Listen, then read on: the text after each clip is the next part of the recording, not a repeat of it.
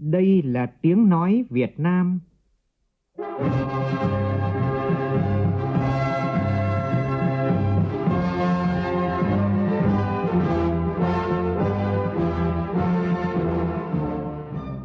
là tiếng nói Việt Nam, phát thanh từ Hà Nội, thủ đô nước Cộng hòa xã hội chủ nghĩa Việt Nam.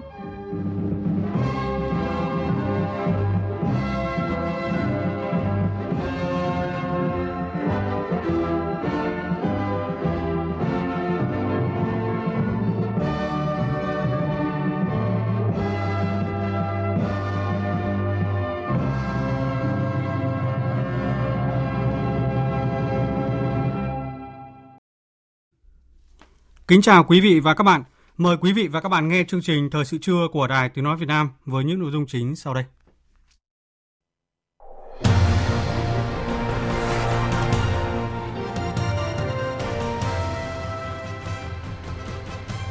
Thủ tướng Phạm Minh Chính dự hội nghị tổng kết công tác năm 2023 và triển khai kế hoạch năm 2024 của Bộ Giao thông Vận tải. Kim ngạch xuất khẩu cá tra năm nay đạt 1 tỷ 800 triệu đô la Mỹ, dự báo năm tới cơ hội xuất khẩu của ngành cá tra Việt Nam vẫn lớn khi chiếm tới 52% thị phần cá tra xuất khẩu trên thế giới. Hà Nội vận động toàn dân tố giác tội phạm qua ứng dụng VNEID. Trong phần tin thế giới, bán đảo Triều Tiên tiếp tục căng thẳng với động thái mới của cả Triều Tiên và Hàn Quốc. Iran và Nga hoàn tất thỏa thuận về việc loại bỏ hoàn toàn đồng đô la trong các giao dịch thương mại song phương.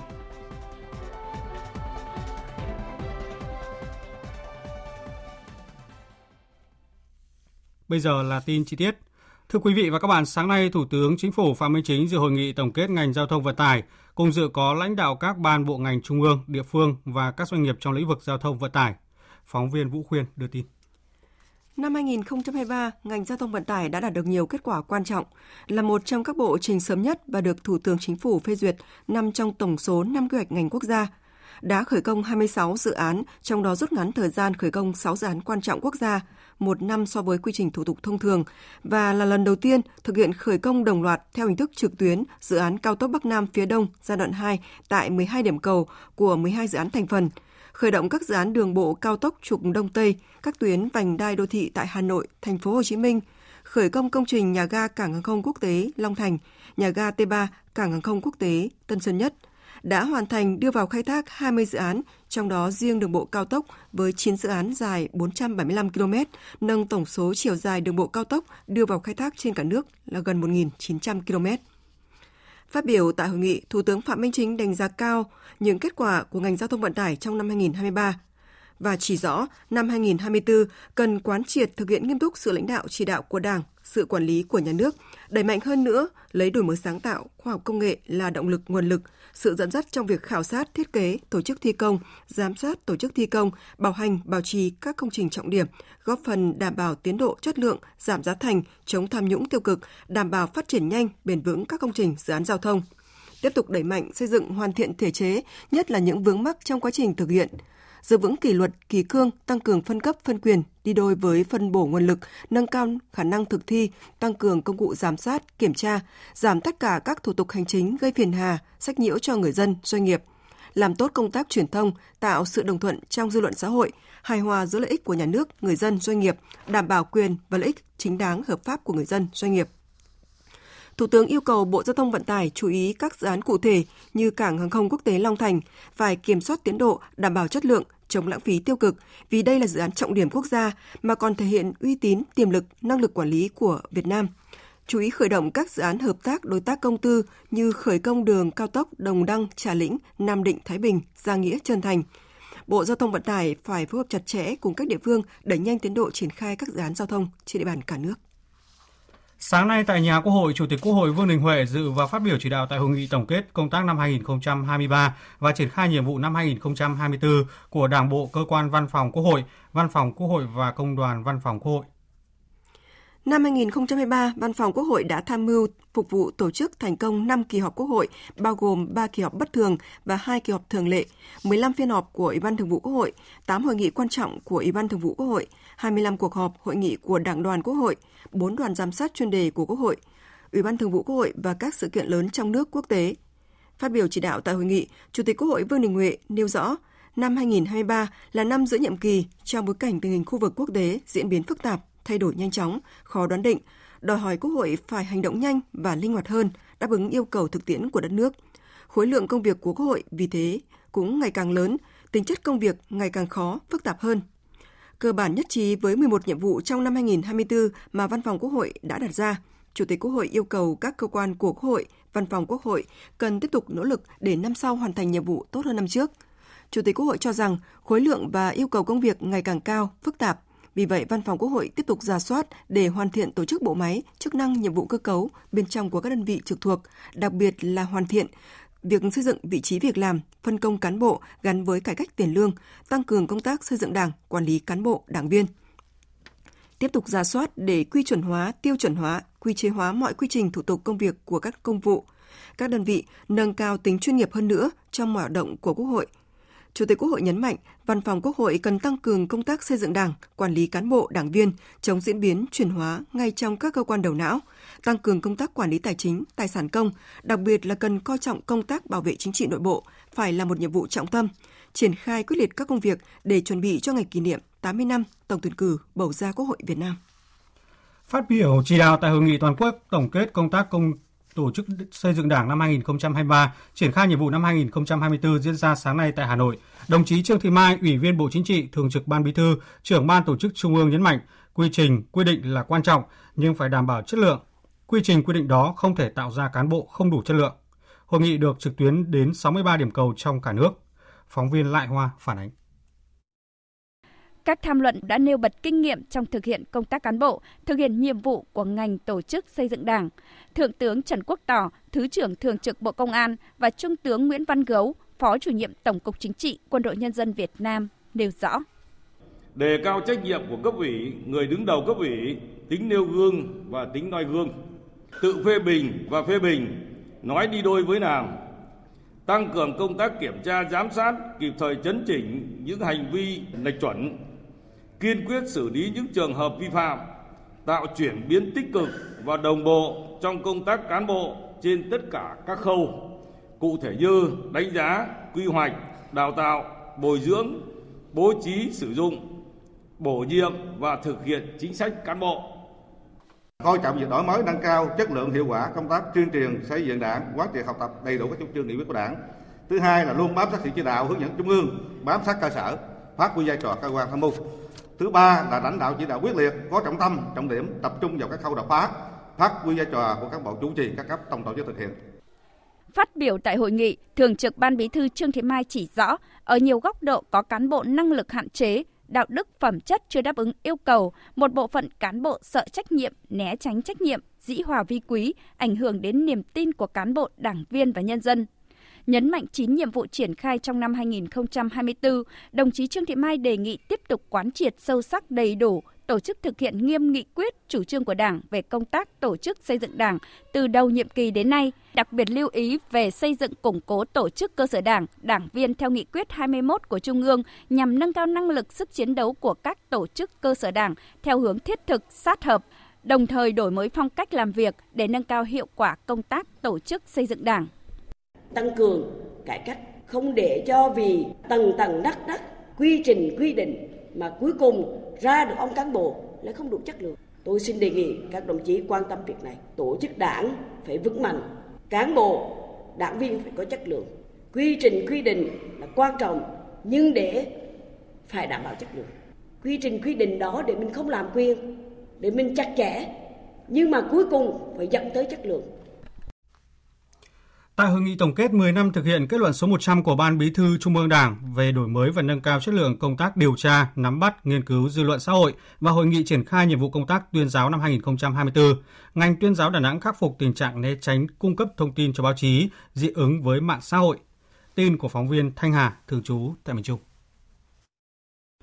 Báo cáo tổng kết tại hội nghị cho biết, từ năm 2014 đến nay, Ban Thường vụ Thành ủy Đà Nẵng đã chỉ đạo Ban tuyên giáo Thành ủy thường xuyên theo dõi tổng hợp và báo cáo tình hình dư luận xã hội trên địa bàn thành phố, tùy theo diễn biến tình hình, có thời điểm hàng ngày, hàng tuần, hàng tháng. Hàng năm bộ phận phụ trách công tác dư luận xã hội thành phố tiếp nhận khoảng 200 báo cáo bằng văn bản, 2.000 tin nhắn qua điện thoại.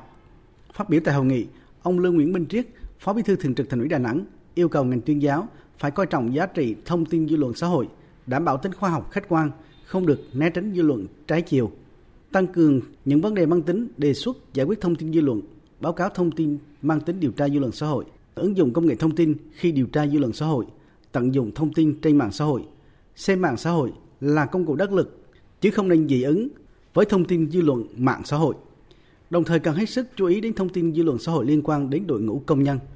Về nhiệm vụ công tác tuyên giáo năm 2024, Phó Bí thư Thường trực Thành ủy Đà Nẵng yêu cầu ngành tuyên giáo nắm bắt cơ hội thách thức để tuyên truyền, tạo sự đồng thuận cho nhân dân, gắn với đề án tuyên truyền, lan tỏa thông tin tích cực, khắc phục tình trạng đùn đẩy liên quan đến cung cấp thông tin cho báo chí.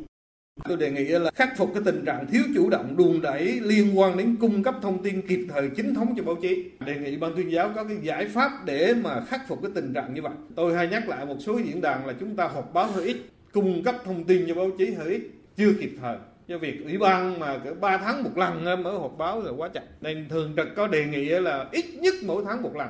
Còn hình thức như thế nào, trực tiếp hay là trực tuyến?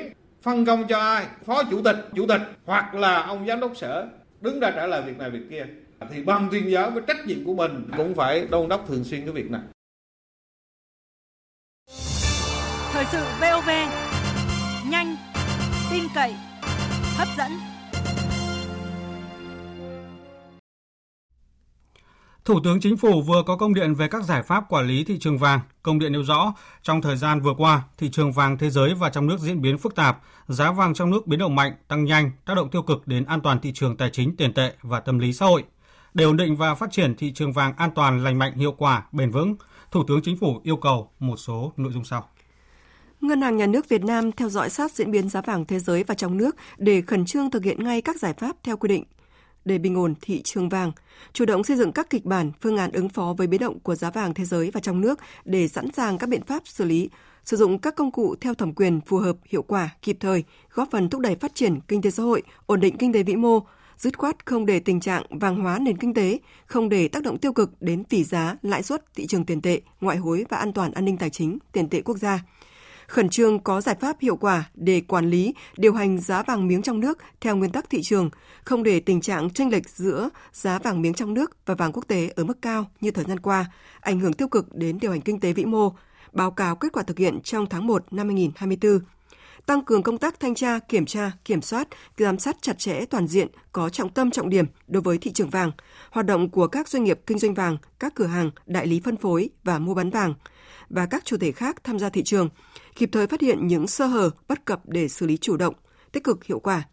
Chủ động hơn nữa trong công tác thông tin, truyền thông, kịp thời cung cấp các thông tin chính thức, công khai, minh bạch về chủ trương, chính sách quản lý thị trường tài chính, tiền tệ, ngoại hối và vàng, củng cố niềm tin vào giá trị đồng Việt Nam và ổn định tâm lý người dân, tạo đồng thuận trong xã hội – các bộ công an, công thương, tài chính, tư pháp, thông tin và truyền thông, các cơ quan liên quan và các địa phương theo chức năng nhiệm vụ được giao chủ động phối hợp với Ngân hàng Nhà nước về quản lý thị trường vàng, kịp thời chia sẻ, cung cấp thông tin và chủ động xử lý các công việc, nhiệm vụ theo thẩm quyền, kịp thời báo cáo các cấp có thẩm quyền các vấn đề phát sinh vượt thẩm quyền.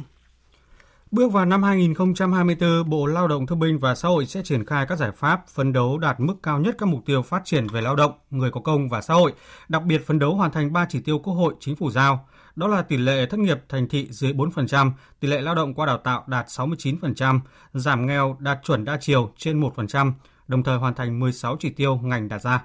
Phóng viên Hà Nam thông tin. Trong năm 2024, Bộ Lao động Thương binh và Xã hội tập trung hoàn thiện phát triển hệ thống an sinh xã hội bao trùm toàn diện đa dạng và nâng cao khả năng tiếp cận của các nhóm đối tượng, nhất là đối tượng yếu thế và người dân tộc thiểu số. Thực hiện tốt chương trình đề án chính sách trợ giúp xã hội giảm nghèo, đảm bảo các đối tượng yếu thế được trợ giúp ổn định cuộc sống, vươn lên hòa nhập cộng đồng. Để đạt mục tiêu đề ra trong năm 2024, Bộ trưởng Bộ Lao động Thương binh và Xã hội Đào Ngọc Dung cho biết, trước hết, ngành sẽ tập trung xây dựng trình chính phủ ban hành chương trình hành động thực hiện nghị quyết số 42 ngày 24 tháng 11 năm 2023 của Ban chấp hành Trung ương Đảng khóa 13 về tiếp tục đổi mới nâng cao chất lượng chính sách xã hội, đáp ứng yêu cầu sự nghiệp xây dựng và bảo vệ Tổ quốc trong giai đoạn mới, trình Quốc hội thông qua luật bảo hiểm xã hội sửa đổi tại kỳ họp thứ 7. Về phát triển và ổn định thị trường lao động, Bộ trưởng Bộ Lao động Thương binh và Xã hội Đào Ngọc Dung cho biết – Bộ sẽ phát triển thị trường lao động vận hành theo hướng linh hoạt, đảm bảo đồng bộ, liên thông đa tầng, đa ngành, đa lĩnh vực, đa vùng và hội nhập quốc tế, kết nối và điều tiết hiệu quả cung cầu lao động, tập trung đào tạo nguồn nhân lực chất lượng cao đáp ứng yêu cầu thị trường lao động, góp phần tăng năng suất lao động. Năm 2024 ấy, tập trung cao nhất để xây dựng một cái thị trường lao động ổn định, linh hoạt, đa chiều, bền vững và hội nhập. Bởi vì cả các chính sách xã hội một kinh nghiệm cho thấy đều phải bắt đầu từ có một cái thị trường lao động ổn định, linh hoạt, đa dạng và phát triển bền vững. Thì đây là một bài học như vậy. Quan tâm đến vấn đề học tập liên thông, tập trung đào tạo nguồn nhân lực chất lượng cao, đáp ứng nhu cầu thị trường lao động để góp phần nâng cao năng suất lao động, nâng cao chất lượng thị trường lao động. Đặc biệt là những vấn đề mới như đào tạo chip bán dẫn hydrogen, rồi những vấn đề thị trường chứng chỉ carbon vân vân, những vấn đề mới mà xã hội đòi hỏi, yêu cầu cao hơn.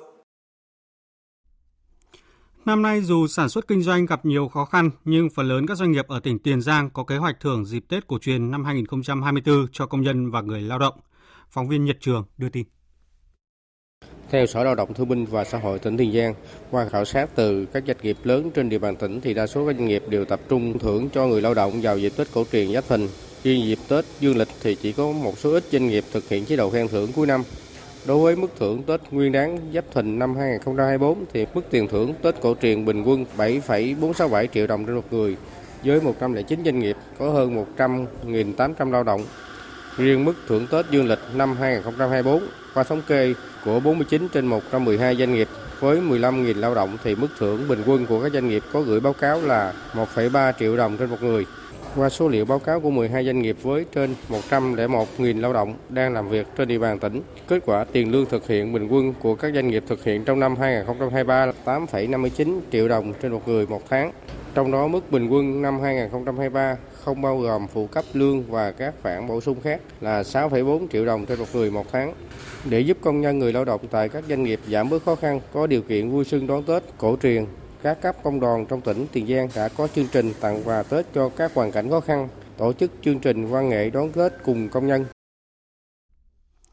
Sáng nay tại cửa khẩu Trà Lĩnh, huyện Trùng Khánh, tỉnh Cao Bằng diễn ra lễ công bố nâng cấp cặp cửa khẩu Trà Lĩnh của Việt Nam và Long Bang của Trung Quốc thành cửa khẩu quốc tế. Công luận và Tuấn Anh, phóng viên Đài Tiếng Nói Việt Nam thường trú tại khu vực Đông Bắc, thông tin. Sau đây chúng ta hãy cùng đếm ngược để tuyên bố. Lễ công bố nâng cấp cặp cửa khẩu Trà Lĩnh nước Việt Nam Long Bang Trung Quốc thành cửa khẩu quốc tế có sự tham gia của lãnh đạo tỉnh Cao Bằng nước Việt Nam và khu tự trị dân tộc Choang Quảng Tây nước Trung Quốc. Thời gian qua, cả hai phía Việt Nam và Trung Quốc đều có sự đầu tư mạnh mẽ về hạ tầng kỹ thuật tại khu vực cửa khẩu như hệ thống nhà trạm kiểm soát, hạ tầng giao thông kết nối cũng như trang thiết bị nhân lực. Như vậy, cửa khẩu quốc tế Trà Lĩnh sẽ là cửa khẩu quốc tế chính thức đầu tiên trên tuyến biên giới, dài hơn 330 km thuộc tỉnh Cao Bằng. Ông Nguyễn Trung Kiên, trưởng phòng quản lý cửa khẩu Trà Lĩnh, Ban quản lý khu kinh tế cửa khẩu tỉnh Cao Bằng đánh giá, đây là dấu mốc quan trọng mang tính đột phá trong phát triển kinh tế biên mậu, từng bước đưa Cao Bằng trở thành điểm trung chuyển hàng hóa quan trọng trên con đường giao thương quốc tế.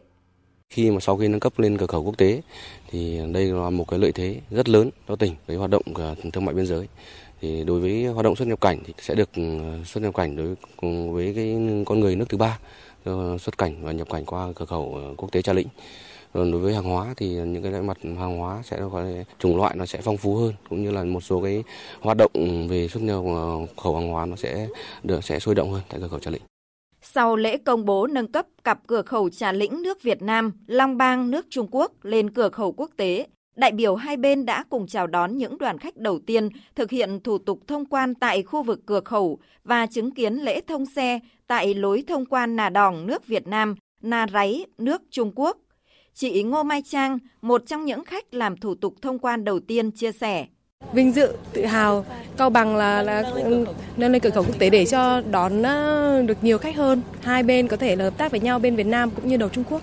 Theo thống nhất giữa hai bên, hoạt động xuất nhập cảnh sẽ được thực hiện tại khu vực trạm kiểm soát liên hợp cửa khẩu quốc tế Trà Lĩnh, trong khi các loại hàng hóa sẽ qua lối thông quan Nà Đỏng nước Việt Nam, Nà Ráy nước Trung Quốc. Năm nay, diện tích thả nuôi cá tra cả nước đạt khoảng 5.700 ha, bằng 98% so với cùng kỳ năm trước. Sản lượng ước khoảng 1 triệu 610.000 tấn, tương đương với cùng kỳ năm trước. Kim ngạch xuất khẩu ước đạt 1 tỷ 800 triệu đô la Mỹ, trong đó Trung Quốc và Mỹ đều giảm. Thị trường Đức, Anh, Brazil, Ả Rập Xê Út tăng trưởng dương so với cùng kỳ năm ngoái, nhưng đây là những thị trường chiếm tỷ trọng nhỏ. Dự báo năm 2024, cơ hội xuất khẩu của ngành cá tra Việt Nam vẫn rất lớn khi chiếm tới 52% thị phần cá tra xuất khẩu trên thế giới.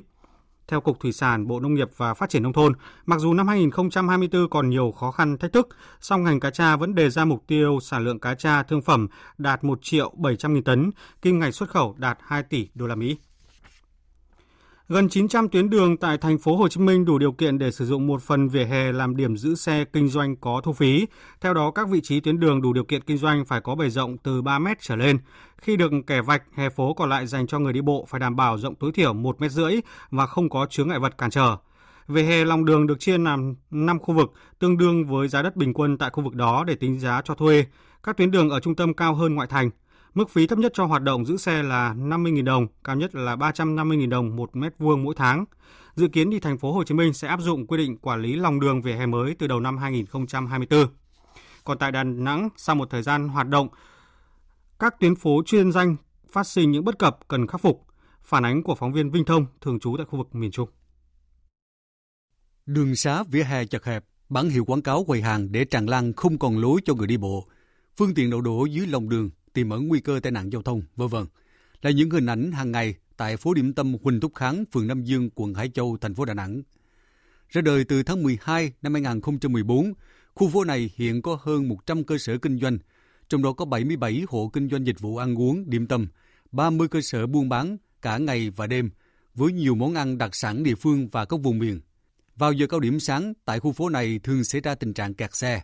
Ông Nguyễn Hữu Thắng, chủ hộ kinh doanh nước giải khát tại đây, nêu bức xúc.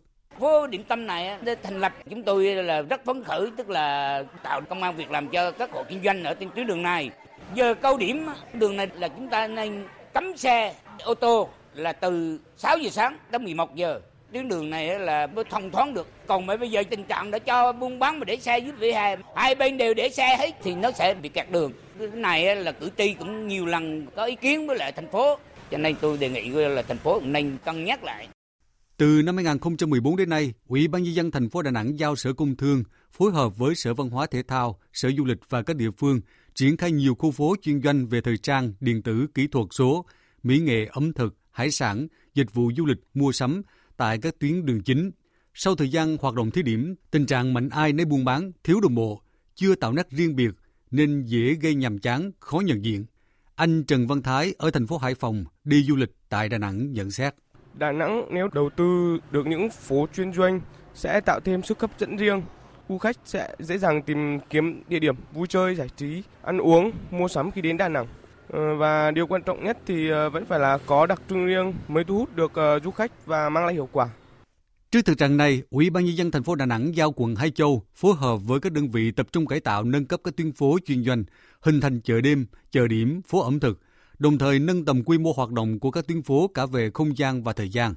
Theo bà Phan Thị Thắng Lợi, Phó Chủ tịch Ủy ban nhân dân quận Hải Châu, năm 2024, quận đề xuất thay đổi phương án tổ chức giao thông, cải tạo cảnh quan các tuyến phố. Ngoài việc đầu tư về hạ tầng thì cái công tác mà tuyên truyền để mà nâng cao cái chất lượng phục vụ du khách của các hộ kinh doanh này là chúng tôi cũng rất là quan tâm và hàng năm đều giao cho phòng kinh tế, phòng y tế phối hợp với các sở ngành của thành phố để tổ chức các lớp tập huấn về văn minh thương mại, vệ sinh an toàn thực phẩm. Quan trọng là chúng tôi cũng tập huấn và nâng cao thêm họ về cái thanh toán không tiền mặt để hưởng ứng công tác chuyển đổi số để hướng đến cái nếp sống với nếp tiêu dùng theo cái thời đại công nghệ số hiện nay. Sáng nay, phiên tòa xét xử vụ án lợi dụng chức vụ quyền hạn trong khi thi hành công vụ và vi phạm quy định về đấu thầu gây hậu quả nghiêm trọng liên quan đến vụ án Việt Á tại Tòa án quân sự thủ đô Hà Nội chuyển sang phần tranh luận. Đại diện Viện Kiểm sát giữ quyền công tố tại phiên tòa đã trình bày bản luận tội và đề nghị mức án đối với 7 bị cáo. Bị cáo Phan Quốc Việt, Chủ tịch Hội đồng Quản trị Công ty Việt Á, bị Viện Kiểm sát đề nghị mức án 15 năm tù về tội lợi dụng chức vụ quyền hạn trong khi thi hành công vụ, từ 10 đến 11 năm tù về tội vi phạm quy định về đấu thầu gây hậu quả nghiêm trọng. Tổng hợp hình phạt chung đối với bị cáo Phan Quốc Việt là từ 25 đến 26 năm tù. Nhóm bị cáo bị truy tố về tội lợi dụng chức vụ quyền hạn trong khi thi hành công vụ. Đại diện Viện Kiểm sát đã đề nghị các mức án gồm bị cáo Hồ Anh Sơn, cựu thượng tá quân đội, cựu phó giám đốc Viện Nghiên cứu Y Dược học quân sự, Học viện Quân y bị đề nghị từ 11 đến 13 năm tù. Trịnh Thanh Hùng, cựu phó vụ trưởng vụ khoa học và công nghệ các ngành kinh tế kỹ thuật, Bộ Khoa học và Công nghệ bị đề nghị 15 năm tù.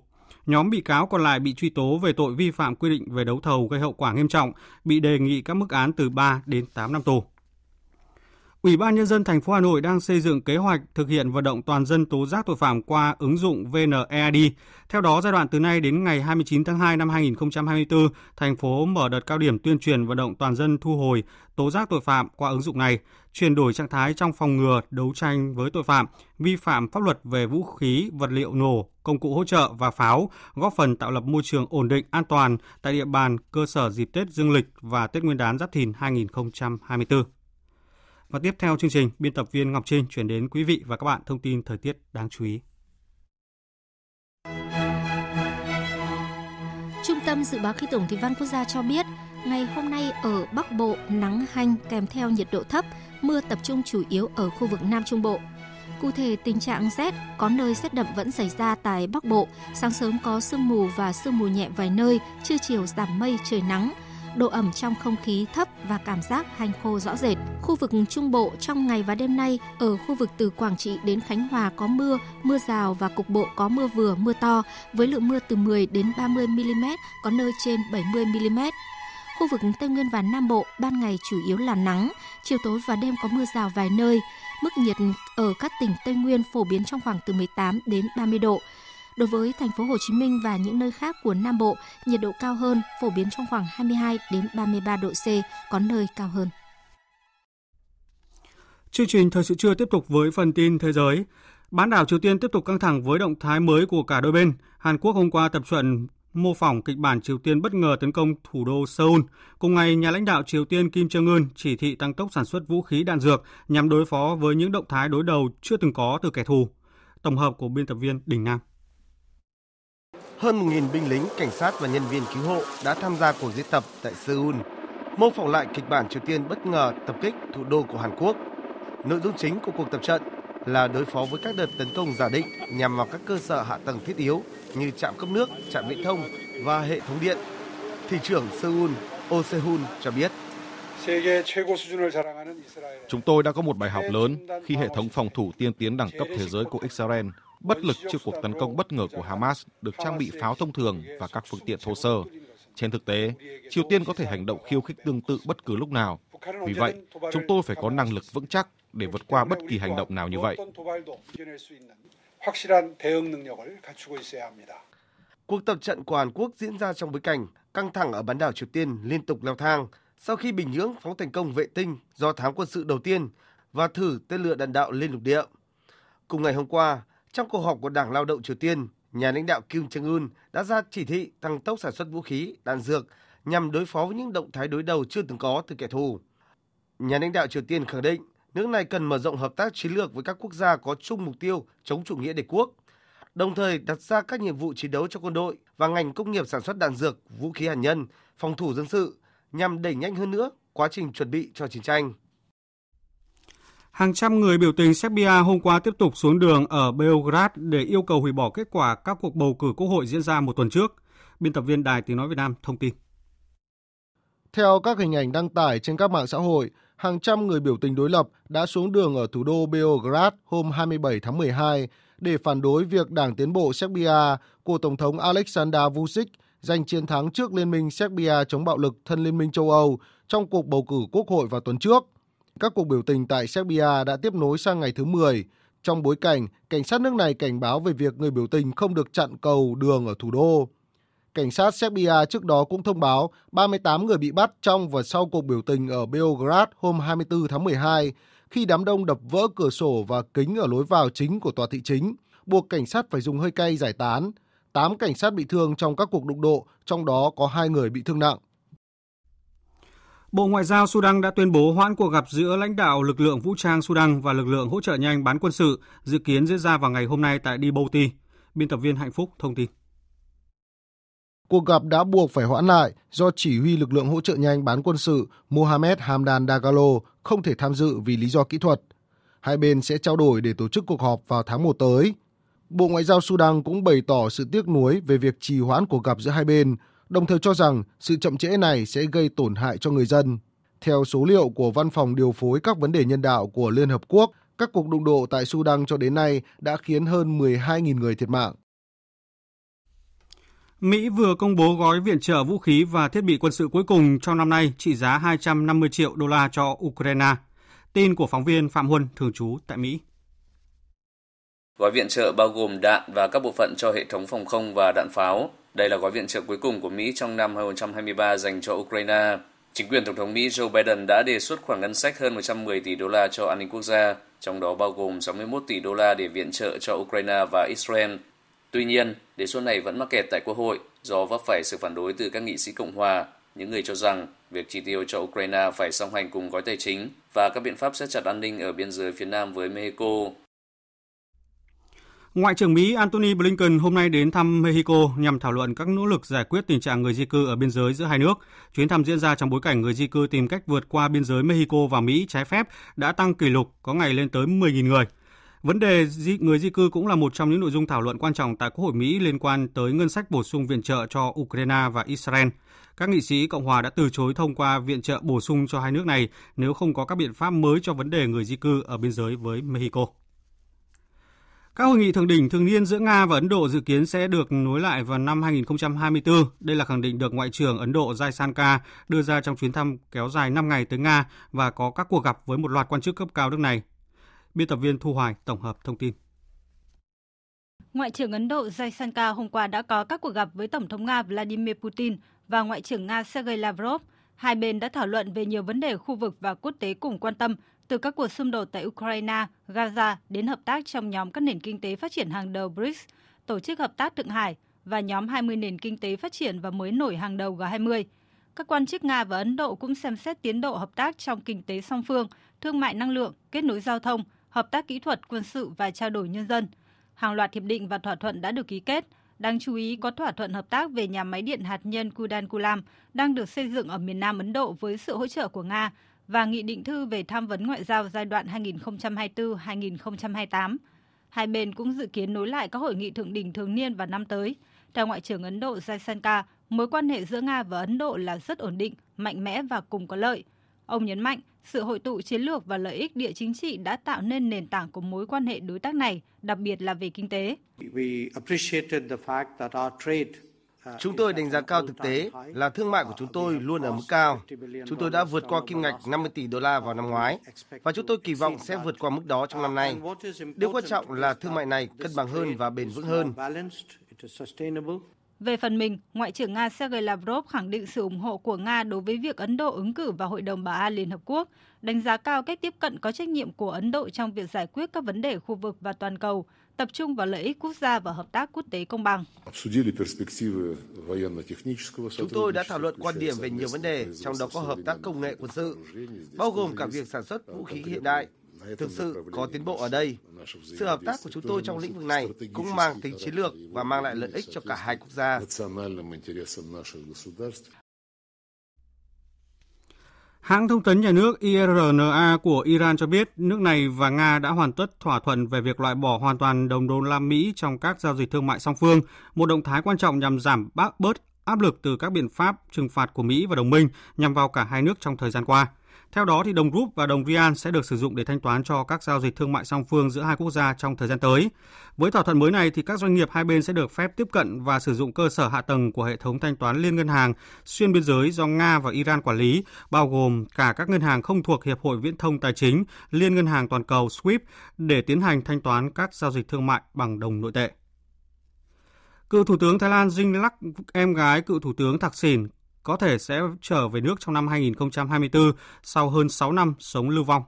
Phóng viên Đài Tiếng Nói Việt Nam thường trú tại Thái Lan đưa tin. Những đồ đoán về khả năng cựu Thủ tướng Lắc sẽ trở về Thái Lan xuất hiện sau khi cựu Phó Thủ tướng Wisanu hôm 25 tháng 12 cho rằng bà Lắc có thể đủ điều kiện để được Hoàng gia ân xá. Tuy nhiên, trước khi nhận ân xá của Hoàng gia, bà Lắc phải trở về nước và đối mặt với tiến trình pháp lý. Một ngày sau phát biểu của ông Wisanu, Tòa án tối cao Thái Lan đã tuyên trắng án cho bà Lắc trong vụ án cáo buộc bà lạm dụng quyền lực khi điều chuyển và bổ nhiệm nhân sự cấp cao của Hội đồng An ninh Quốc gia và Cảnh sát Hoàng gia nhằm ưu ái cho người thân. Dù được trắng án trong vụ kiện này, song cựu Thủ tướng Zilak vẫn phải đối mặt với án tù 5 năm nếu trở về Thái Lan như anh trai của bà, cựu Thủ tướng Thạc Sỉn. Ngoài ra, bà Zilak hiện cũng đang phải đối mặt với cáo buộc phân bổ bất hợp pháp 240 triệu bạt, tương đương khoảng 7 tỷ đô la Mỹ, cho dự án quảng bá tương lai Thái Lan hướng đến năm 2020 khi bà còn đương chức. Tòa phúc thẩm Liên bang Mỹ đã ra phán quyết tạm dừng lệnh cấm nhập khẩu các mẫu đồng hồ thông minh Apple Watch liên quan cáo buộc vi phạm bản quyền công nghệ giám sát y tế của hãng Masimo. Phán quyết được đưa ra một ngày sau khi Apple đệ trình kiến nghị khẩn cấp lên Tòa phúc thẩm Liên bang Mỹ khi lệnh cấm nhập khẩu chính thức có hiệu lực.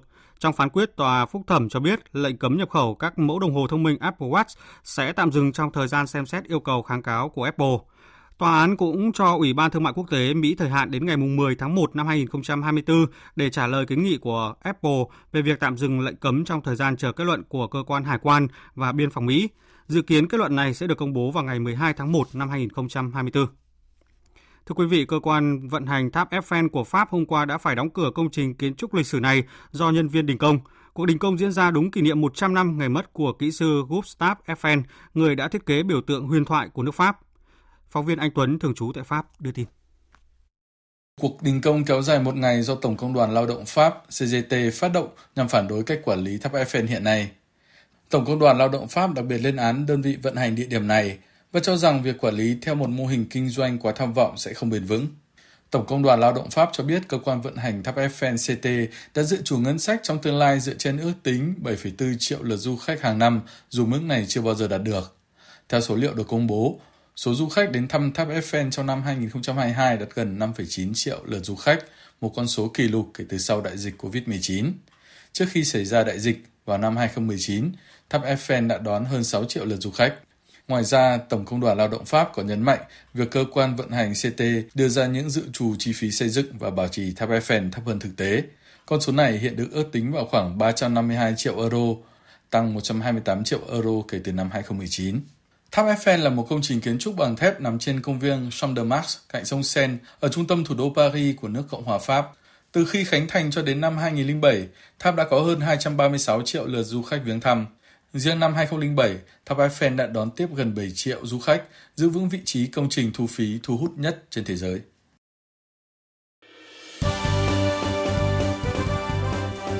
Thời sự tiếng nói Việt Nam Thông tin nhanh Bình luận sâu Tương tác đa chiều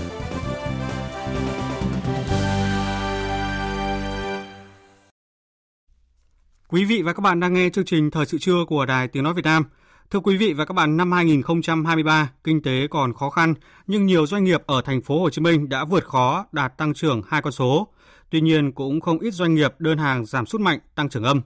Năm 2024, theo các chuyên gia kinh tế, bên cạnh những thuận lợi do kinh tế hồi phục, tăng trưởng ổn định hơn thì còn không ít khó khăn, thách thức khó lường. Vậy doanh nghiệp ở thành phố Hồ Chí Minh chuẩn bị như thế nào để nắm bắt được những cơ hội tốt và vượt qua khó khăn này? Lệ Hằng, phóng viên thường trú tại thành phố Hồ Chí Minh đề cập nội dung này. Công ty Tân Quang Minh BidiCo chuyên sản xuất các loại nước uống đóng chai năm 2023 là một năm rất thuận lợi cho doanh nghiệp này. Doanh số bán hàng tăng 26% so với cùng kỳ năm trước. Sau dịch bệnh, doanh nghiệp này đã tái cơ cấu sản xuất, đẩy mạnh các sản phẩm nước uống có nguyên liệu từ trái cây và có nguồn gốc tự nhiên. Vì vậy, cả thị trường trong nước và 14 thị trường xuất khẩu đều tăng trưởng tốt. Năm tới, doanh nghiệp này tiếp tục phát triển sản phẩm mới có nguồn gốc tự nhiên, đồng thời chuyển sang sử dụng nguyên liệu trong nước để có nguồn cung ổn định. Ông Đặng Văn Hiến, Tổng Giám đốc Bidico cho biết.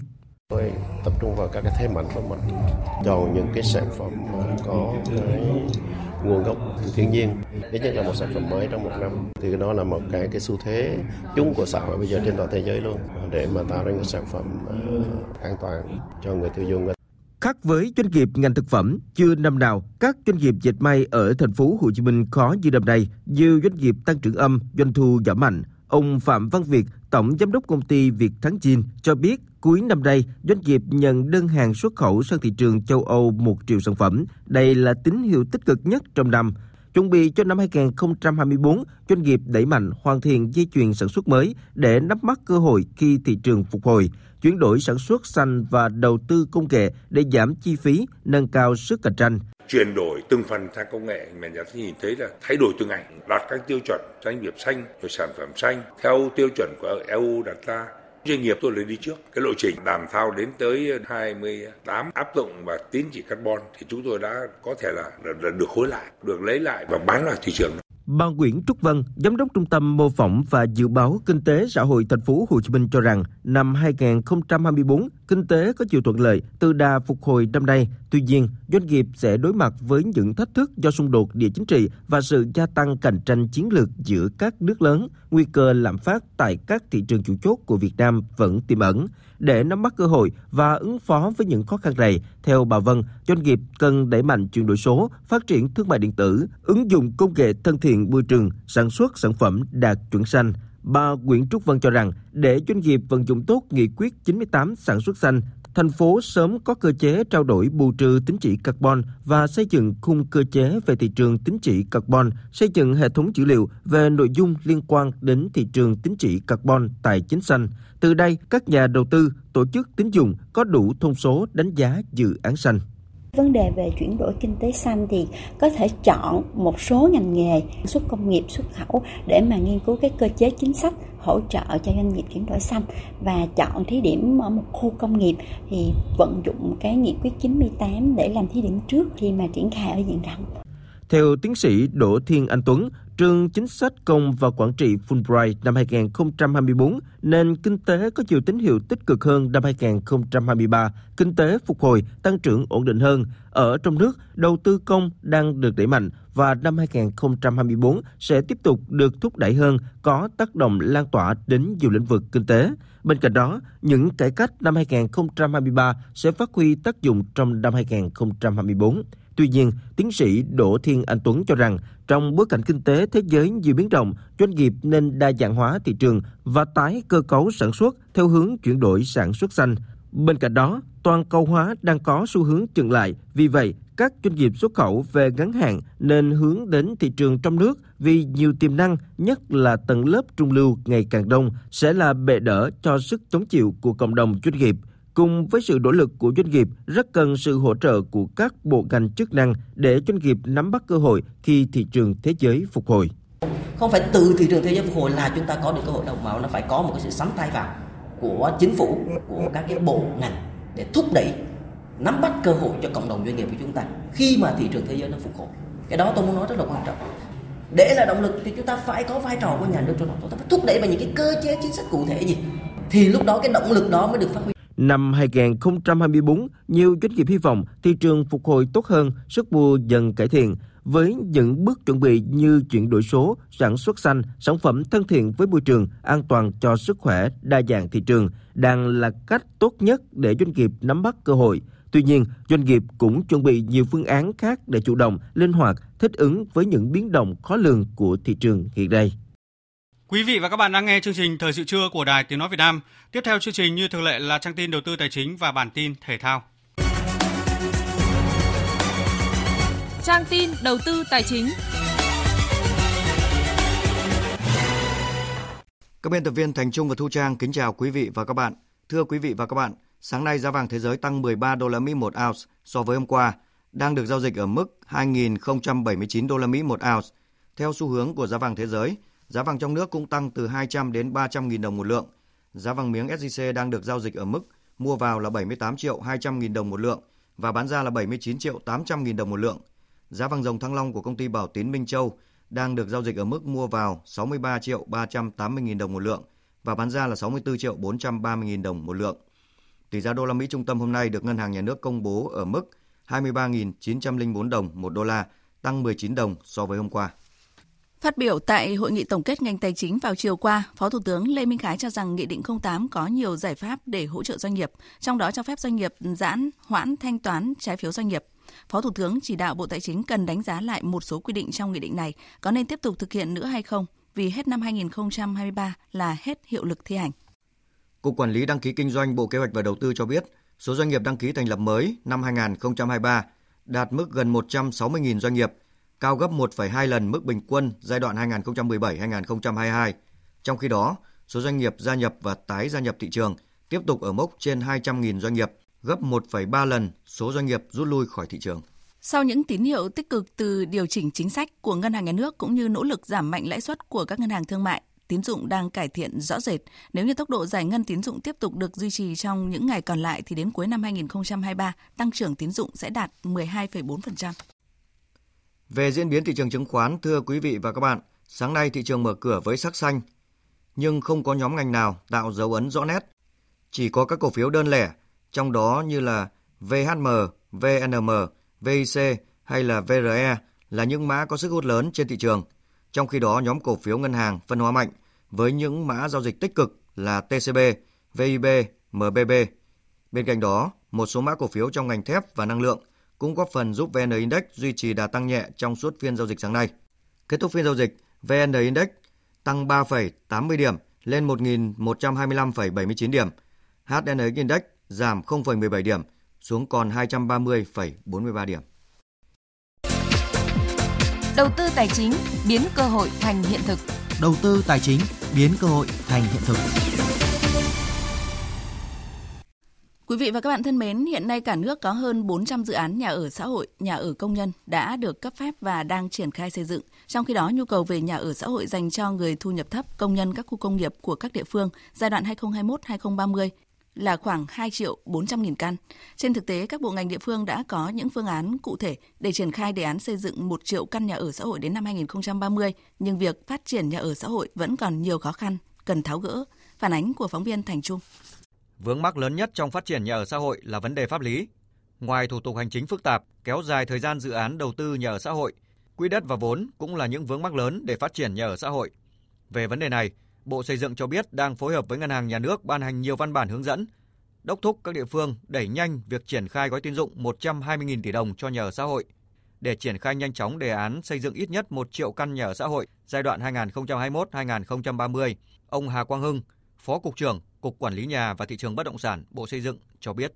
Mà chúng ta có cái luật nhà ở ngày mùng 1 tháng 7 năm 2024 thì mới có hiệu lực. Thế tuy nhiên là để sớm có các cái chính sách hỗ trợ, khuyến khích cũng như là tạo cái sự thông thoáng trong các cái quá trình thủ tục đầu tư các dự án nhà ở xã hội thì chính phủ đã đề xuất với cả quốc hội là riêng đối với chính sách phát triển nhà ở xã hội thì sẽ có hiệu lực sớm à, từ ngày 1 tháng 1 năm 2024 tức là chúng ta sẽ có cơ chế chính sách thông thoáng hơn sớm hơn một nửa năm so với thông thường. Theo phân tích của các chuyên gia, vấn đề cần nhanh chóng được giải quyết là cần ra soát các thủ tục hành chính, tập trung hoàn thành các dự án hiện đã có quyết định chấp thuận chủ trương đầu tư, cơ bản xong giải phóng mặt bằng, chuẩn bị hoặc đang thi công xây dựng, tiếp tục triển khai các dự án dự kiến hoàn thành trong giai đoạn sau năm 2025. Bên cạnh đó, cần nâng cao trách nhiệm của người đứng đầu các địa phương trong việc phát triển nhà ở xã hội, bổ sung các quy định cho phép các địa phương sử dụng một phần tiền sử dụng đất của các dự án phát triển nhà ở thương mại để đầu tư xây dựng hạ tầng kỹ thuật khung cho các dự án nhà ở xã hội. Chuyên gia kinh tế, tiến sĩ Lê Duy Bình cho rằng nếu như chúng ta có những cái biện pháp để đẩy mạnh cái động lực cho các nhà uh, đầu tư, các chủ đầu tư, các doanh nghiệp bất động sản rồi, rồi cho chính quyền địa phương có những cái áp lực lớn hơn để chính quyền địa phương phải vào cuộc à, chúng ta vẫn tiếp tục tháo gỡ những vấn đề pháp lý nhưng à, nếu chúng ta có những cái động lực có những cái quyết tâm thì chúng ta vẫn có thể triển khai được nhiều những nhà ở xã hội trong cái bối cảnh hiện nay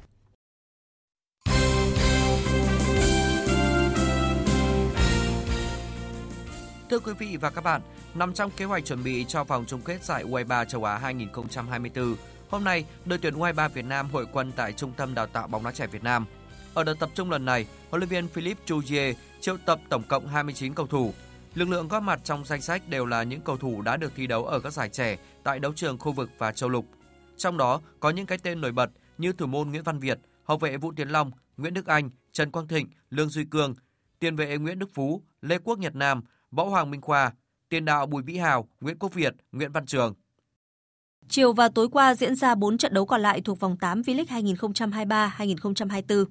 Ở trận cầu tâm điểm trên sân Thiên Trường, Thép Xanh Nam Định thắng đậm Thế Công Viettel 3-0. Huấn luyện viên Vũ Hồng Việt bày tỏ sự hài lòng với thành quả mà ông và các học trò vừa giành được. Tôi ờ, rất là hài lòng với ờ, đầu tiên là cái tinh thần thi đấu của toàn đội Cái thứ hai là các bạn đã thực hiện tốt những cái mà chúng tôi đã chuẩn bị trong tuần khi đối đầu với ờ, thể công Việt Nam. Và tôi cũng rất hài lòng với hàng phòng ngự nữa. Hai trận liền chúng tôi đều trắng lưới. Đây là điều rất đáng mừng. Với thể công Việt theo, đây đã là trận thứ hai liên tiếp nhận thất bại. Ở vòng đấu trước, họ thua đậm 1-4 trong chuyến làm khách trên sân của Maryland Quy Nhơn Bình Định. Sau trận đấu, huấn viên Thomas Tuchel cho rằng Thực tế là cái trận đấu này thì chúng tôi nhập cuộc với tư thế là đội thiếu dưới bởi vì là đội chủ nhà họ có tất cả những cái yếu tố như sân nhà, như sự cổ động của cổ động viên nhà. Họ là một đội bóng mạnh và họ lại đang có phong độ rất là tốt với vị trí đứng đầu trên bảng xếp hạng. Cộng với cái việc là may mắn nó không đứng về phía chúng tôi nữa thì nó khiến cho trận đấu xảy ra theo chiều hướng như vậy. We just cannot catch up at the moment. Còn trên sân Lạch Tray, Maryland Quy Nhơn Bình Định vượt qua Hải Phòng 1-0 bằng pha lập công của Leonardo De Melo ở phút 44. Đây cũng là trận thua thứ hai liên tiếp của Hải Phòng FC. Chia sẻ sau trận đấu, huấn luyện viên Chu Đình Nghiêm cho rằng đội ờ, Hải Phòng hầu như là xem đồng đội mình chơi bóng. Cái sự hỗ trợ nó không có, kể cả tấn công và phòng ngự, không gắn kết được. Đúng là đội Hải Phòng không làm được cái điều đấy. Trong khi đó, Bình Định giành chiến thắng thứ ba liên tiếp và tất nhiên, huấn luyện viên Bùi Đoàn Quang Huy không thể không hài lòng. Việc đến thánh địa Lạch say để mà có điểm là một điều rất khó cho các đội khách. Nhưng hôm nay thì các cầu thủ của tôi đã chơi rất là tốt, làm đúng với công việc của mình và đem về cho đội 3 điểm rất là quý giá. Hai trận đấu còn lại diễn ra trong chiều qua đều kết thúc với kết quả 2-0. Trong đó Đông Á Thanh Hóa đánh bại Quảng Nam trên sân Hòa Xuân, còn LP Bank Hoàng Anh Gia Lai thắng Hà Nội tại sân Pleiku. Hiện Nam Định dẫn đầu bảng xếp hạng với 19 điểm. Ba vị trí tiếp theo lần lượt là Bình Định, Bình Dương cùng có 16 điểm và Thanh Hóa 15 điểm. Vòng 8 cũng là vòng đấu cuối cùng trong năm 2023 của V-League 2023-2024. Sau đó các đội bước vào quãng nghỉ kéo dài gần 2 tháng. Còn vào chiều nay, trên sân Trung tâm Đào tạo bóng đá trẻ Việt Nam diễn ra vòng đấu cuối của giải bóng đá nữ vô địch quốc gia 2023. Hiện Thành phố Hồ Chí Minh 1 và Thanh Khoáng sản Việt Nam cùng được 32 điểm, còn Hà Nội 1 có 31 điểm. Ba đội bóng này đang chia nhau 3 vị trí đầu bảng.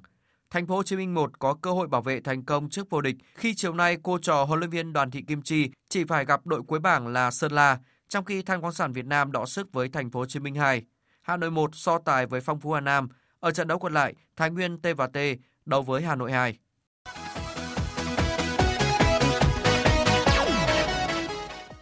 Dạng sáng nay tiếp tục diễn ra 3 trận đấu thuộc vòng 19 Premier League. Trên sân Goodison Park, Manchester City đánh bại chủ nhà Everton 3-1. Với chiến thắng này, Man City được 37 điểm, vươn lên vị trí thứ tư trên bảng xếp hạng, còn kém đội đầu bảng Liverpool 5 điểm. Huấn luyện viên Pep Guardiola đánh giá chiến thắng mà Man City giành được ở vòng này rất quan trọng. Chiến thắng này thật sự quan trọng và là một thành quả lớn đối với chúng tôi. Tất nhiên là tôi rất hài lòng. Sau khi nhận bàn thua trong hiệp 1, chúng tôi đã đáp trả tốt trong hiệp 2 và giành được chiến thắng. Chúng tôi không đứng đầu bảng, nhưng giải đấu còn dài và rất nhiều thứ có thể xảy ra ở sân chơi Premier League. Trong hai trận đấu còn lại, Chelsea vượt qua Crystal Palace 2-1, còn Wolves thắng đậm Brentford 4-1. Vào lúc 3 giờ 15 phút dạng sáng mai, Arsenal và West Ham United đối đầu nhau trong trận đấu cuối cùng của vòng 19. Nếu đánh bại West Ham, Arsenal sẽ chiếm lại ngôi đầu bảng từ Liverpool. Huấn luyện viên Mikel Arteta nhận định Arsenal sẽ trải qua một trận đấu thực sự khó khăn. Ngày mai chúng tôi sẽ gặp một đối thủ thật sự khó chơi và chúng tôi sẽ phải cố gắng hết sức. Họ là đối thủ thật sự mạnh và có một huấn luyện viên giỏi. Mùa giải này, họ thi đấu rất ổn định. Họ đã đánh bại Tottenham và Manchester United. Điều đó cho thấy độ khó của trận đấu ngày mai. Chúng tôi sẽ phải thi đấu thật sự tốt. Trước trận đấu giữa Arsenal và West Ham sẽ là cuộc chiến giữa Brighton và Tottenham. Hiện Tottenham có 36 điểm đứng thứ 5 trên bảng xếp hạng. Dự báo thời tiết Bắc Bộ và khu vực Hà Nội có mây, chiều nắng, đêm không mưa, gió nhẹ, đêm trời rét, vùng núi có nơi rét đậm, nhiệt độ từ 13 đến 25 độ. Khu vực từ Thanh Hóa đến Thừa Thiên Huế nhiều mây, phía Bắc có mưa vài nơi, trưa chiều giảm mây trời nắng, phía Nam có mưa, mưa rào và cục bộ có mưa vừa mưa to, gió nhẹ, đêm trời rét, nhiệt độ từ 16 đến 24 độ. Khu vực từ Đà Nẵng đến Bình Thuận nhiều mây có mưa, mưa rào, cục bộ có mưa vừa, mưa to và rông. Riêng Ninh Thuận, Bình Thuận có mưa vài nơi, gió Đông Bắc cấp 2, cấp 3. Trong mưa rông có khả năng xảy ra lốc, xét và gió giật mạnh, nhiệt độ từ 20 đến 31 độ. Tây Nguyên và Nam Bộ có mây, chiều nắng, chiều tối và đêm có mưa rào và rông vài nơi, gió Đông Bắc cấp 2, cấp 3, nhiệt độ từ 18 đến 32 độ. Tiếp theo là dự báo thời tiết biển. Bắc Vịnh Bắc Bộ không mưa, tầm nhìn xa trên 10 km, gió Đông Bắc cấp 4, cấp 5. Nam Vịnh Bắc Bộ có mưa vài nơi, tầm nhìn xa trên 10 km, gió Đông Bắc cấp 4, cấp 5. Vùng biển từ Quảng Trị đến Quảng Ngãi, vùng biển từ Bình Định đến Ninh Thuận, vùng biển từ Cà Mau đến Kiên Giang có mưa rào rải rác và có nơi có rông. Tầm nhìn xa trên 10 km, giảm xuống từ 4 đến 10 km trong mưa, gió Đông Bắc cấp 4, cấp 5. Giật cấp 7, cấp 8, biển động. Vùng biển từ Bình Thuận đến Cà Mau, vùng biển, khu vực Bắc và giữa Biển Đông có mưa vài nơi, tầm nhìn xa trên 10 km, gió Đông Bắc cấp 6, giật cấp 7, cấp 8, biển động. Khu vực Nam Biển Đông, khu vực quần đảo Trường Sa, tỉnh Khánh Hòa có mưa rào rải rác và có nơi có rông.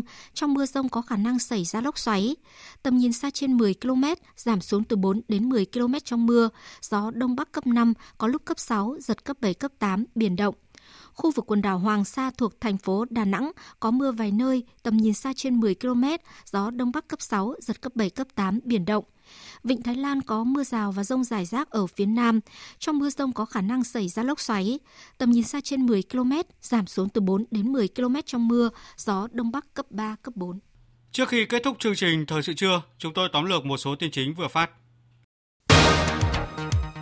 Dự hội nghị tổng kết ngành giao thông vận tải diễn ra vào sáng nay, Thủ tướng Phạm Minh Chính yêu cầu Bộ Giao thông Vận tải chú ý các dự án cụ thể như cảng hàng không quốc tế Long Thành phải kiểm soát tiến độ, bảo đảm chất lượng, chống lãng phí tiêu cực vì đây là dự án trọng điểm quốc gia. Chú ý khởi công các dự án hợp tác đối tác công tư PPP như khởi công đường cao tốc Đồng Năng, Trà Lĩnh, Nam Định, Thái Bình, Giang Nghĩa, Trơn Thành. Bộ phải phối hợp chặt chẽ cùng các địa phương để nhanh tiến độ triển khai các dự án giao thông trên địa bàn. Sáng nay tại cửa khẩu Trà Lĩnh, huyện Trung Khánh, Cao Bằng diễn ra lễ công bố nâng cấp cặp cửa khẩu Trà Lĩnh Việt Nam và Long Bang Trung Quốc thành cửa khẩu quốc tế. Đây là cửa khẩu quốc tế đầu tiên tại tỉnh Cao Bằng. Sau lễ công bố nâng cấp, đại biểu hai bên đã cùng chào đón những đoàn khách đầu tiên thực hiện thủ tục thông quan tại các khu vực cửa khẩu và chứng kiến lễ thông xe tại lối thông quan Na Đỏng của Việt Nam và Na Ráy của Trung Quốc. Bán đảo Triều Tiên tiếp tục căng thẳng với động thái mới của cả đôi bên. Hàn Quốc hôm qua tập trận mô phỏng kịch bản Triều Tiên bất ngờ tấn công thủ đô Seoul. Cùng ngày, nhà lãnh đạo Triều Tiên Kim Jong Un chỉ thị tăng tốc sản xuất vũ khí đạn dược nhằm đối phó với những động thái đối đầu chưa từng có từ kẻ thù. Iran và Nga hoàn tất thỏa thuận về việc loại bỏ hoàn toàn đồng đô la Mỹ trong các giao dịch thương mại song phương, một động thái quan trọng nhằm giảm bớt áp lực từ các biện pháp trừng phạt của Mỹ và đồng minh nhằm vào cả hai nước trong thời gian qua. Với thỏa thuận mới này, các doanh nghiệp hai bên sẽ được phép tiếp cận và sử dụng cơ sở hạ tầng của hệ thống thanh toán liên ngân hàng xuyên biên giới do Nga và Iran quản lý.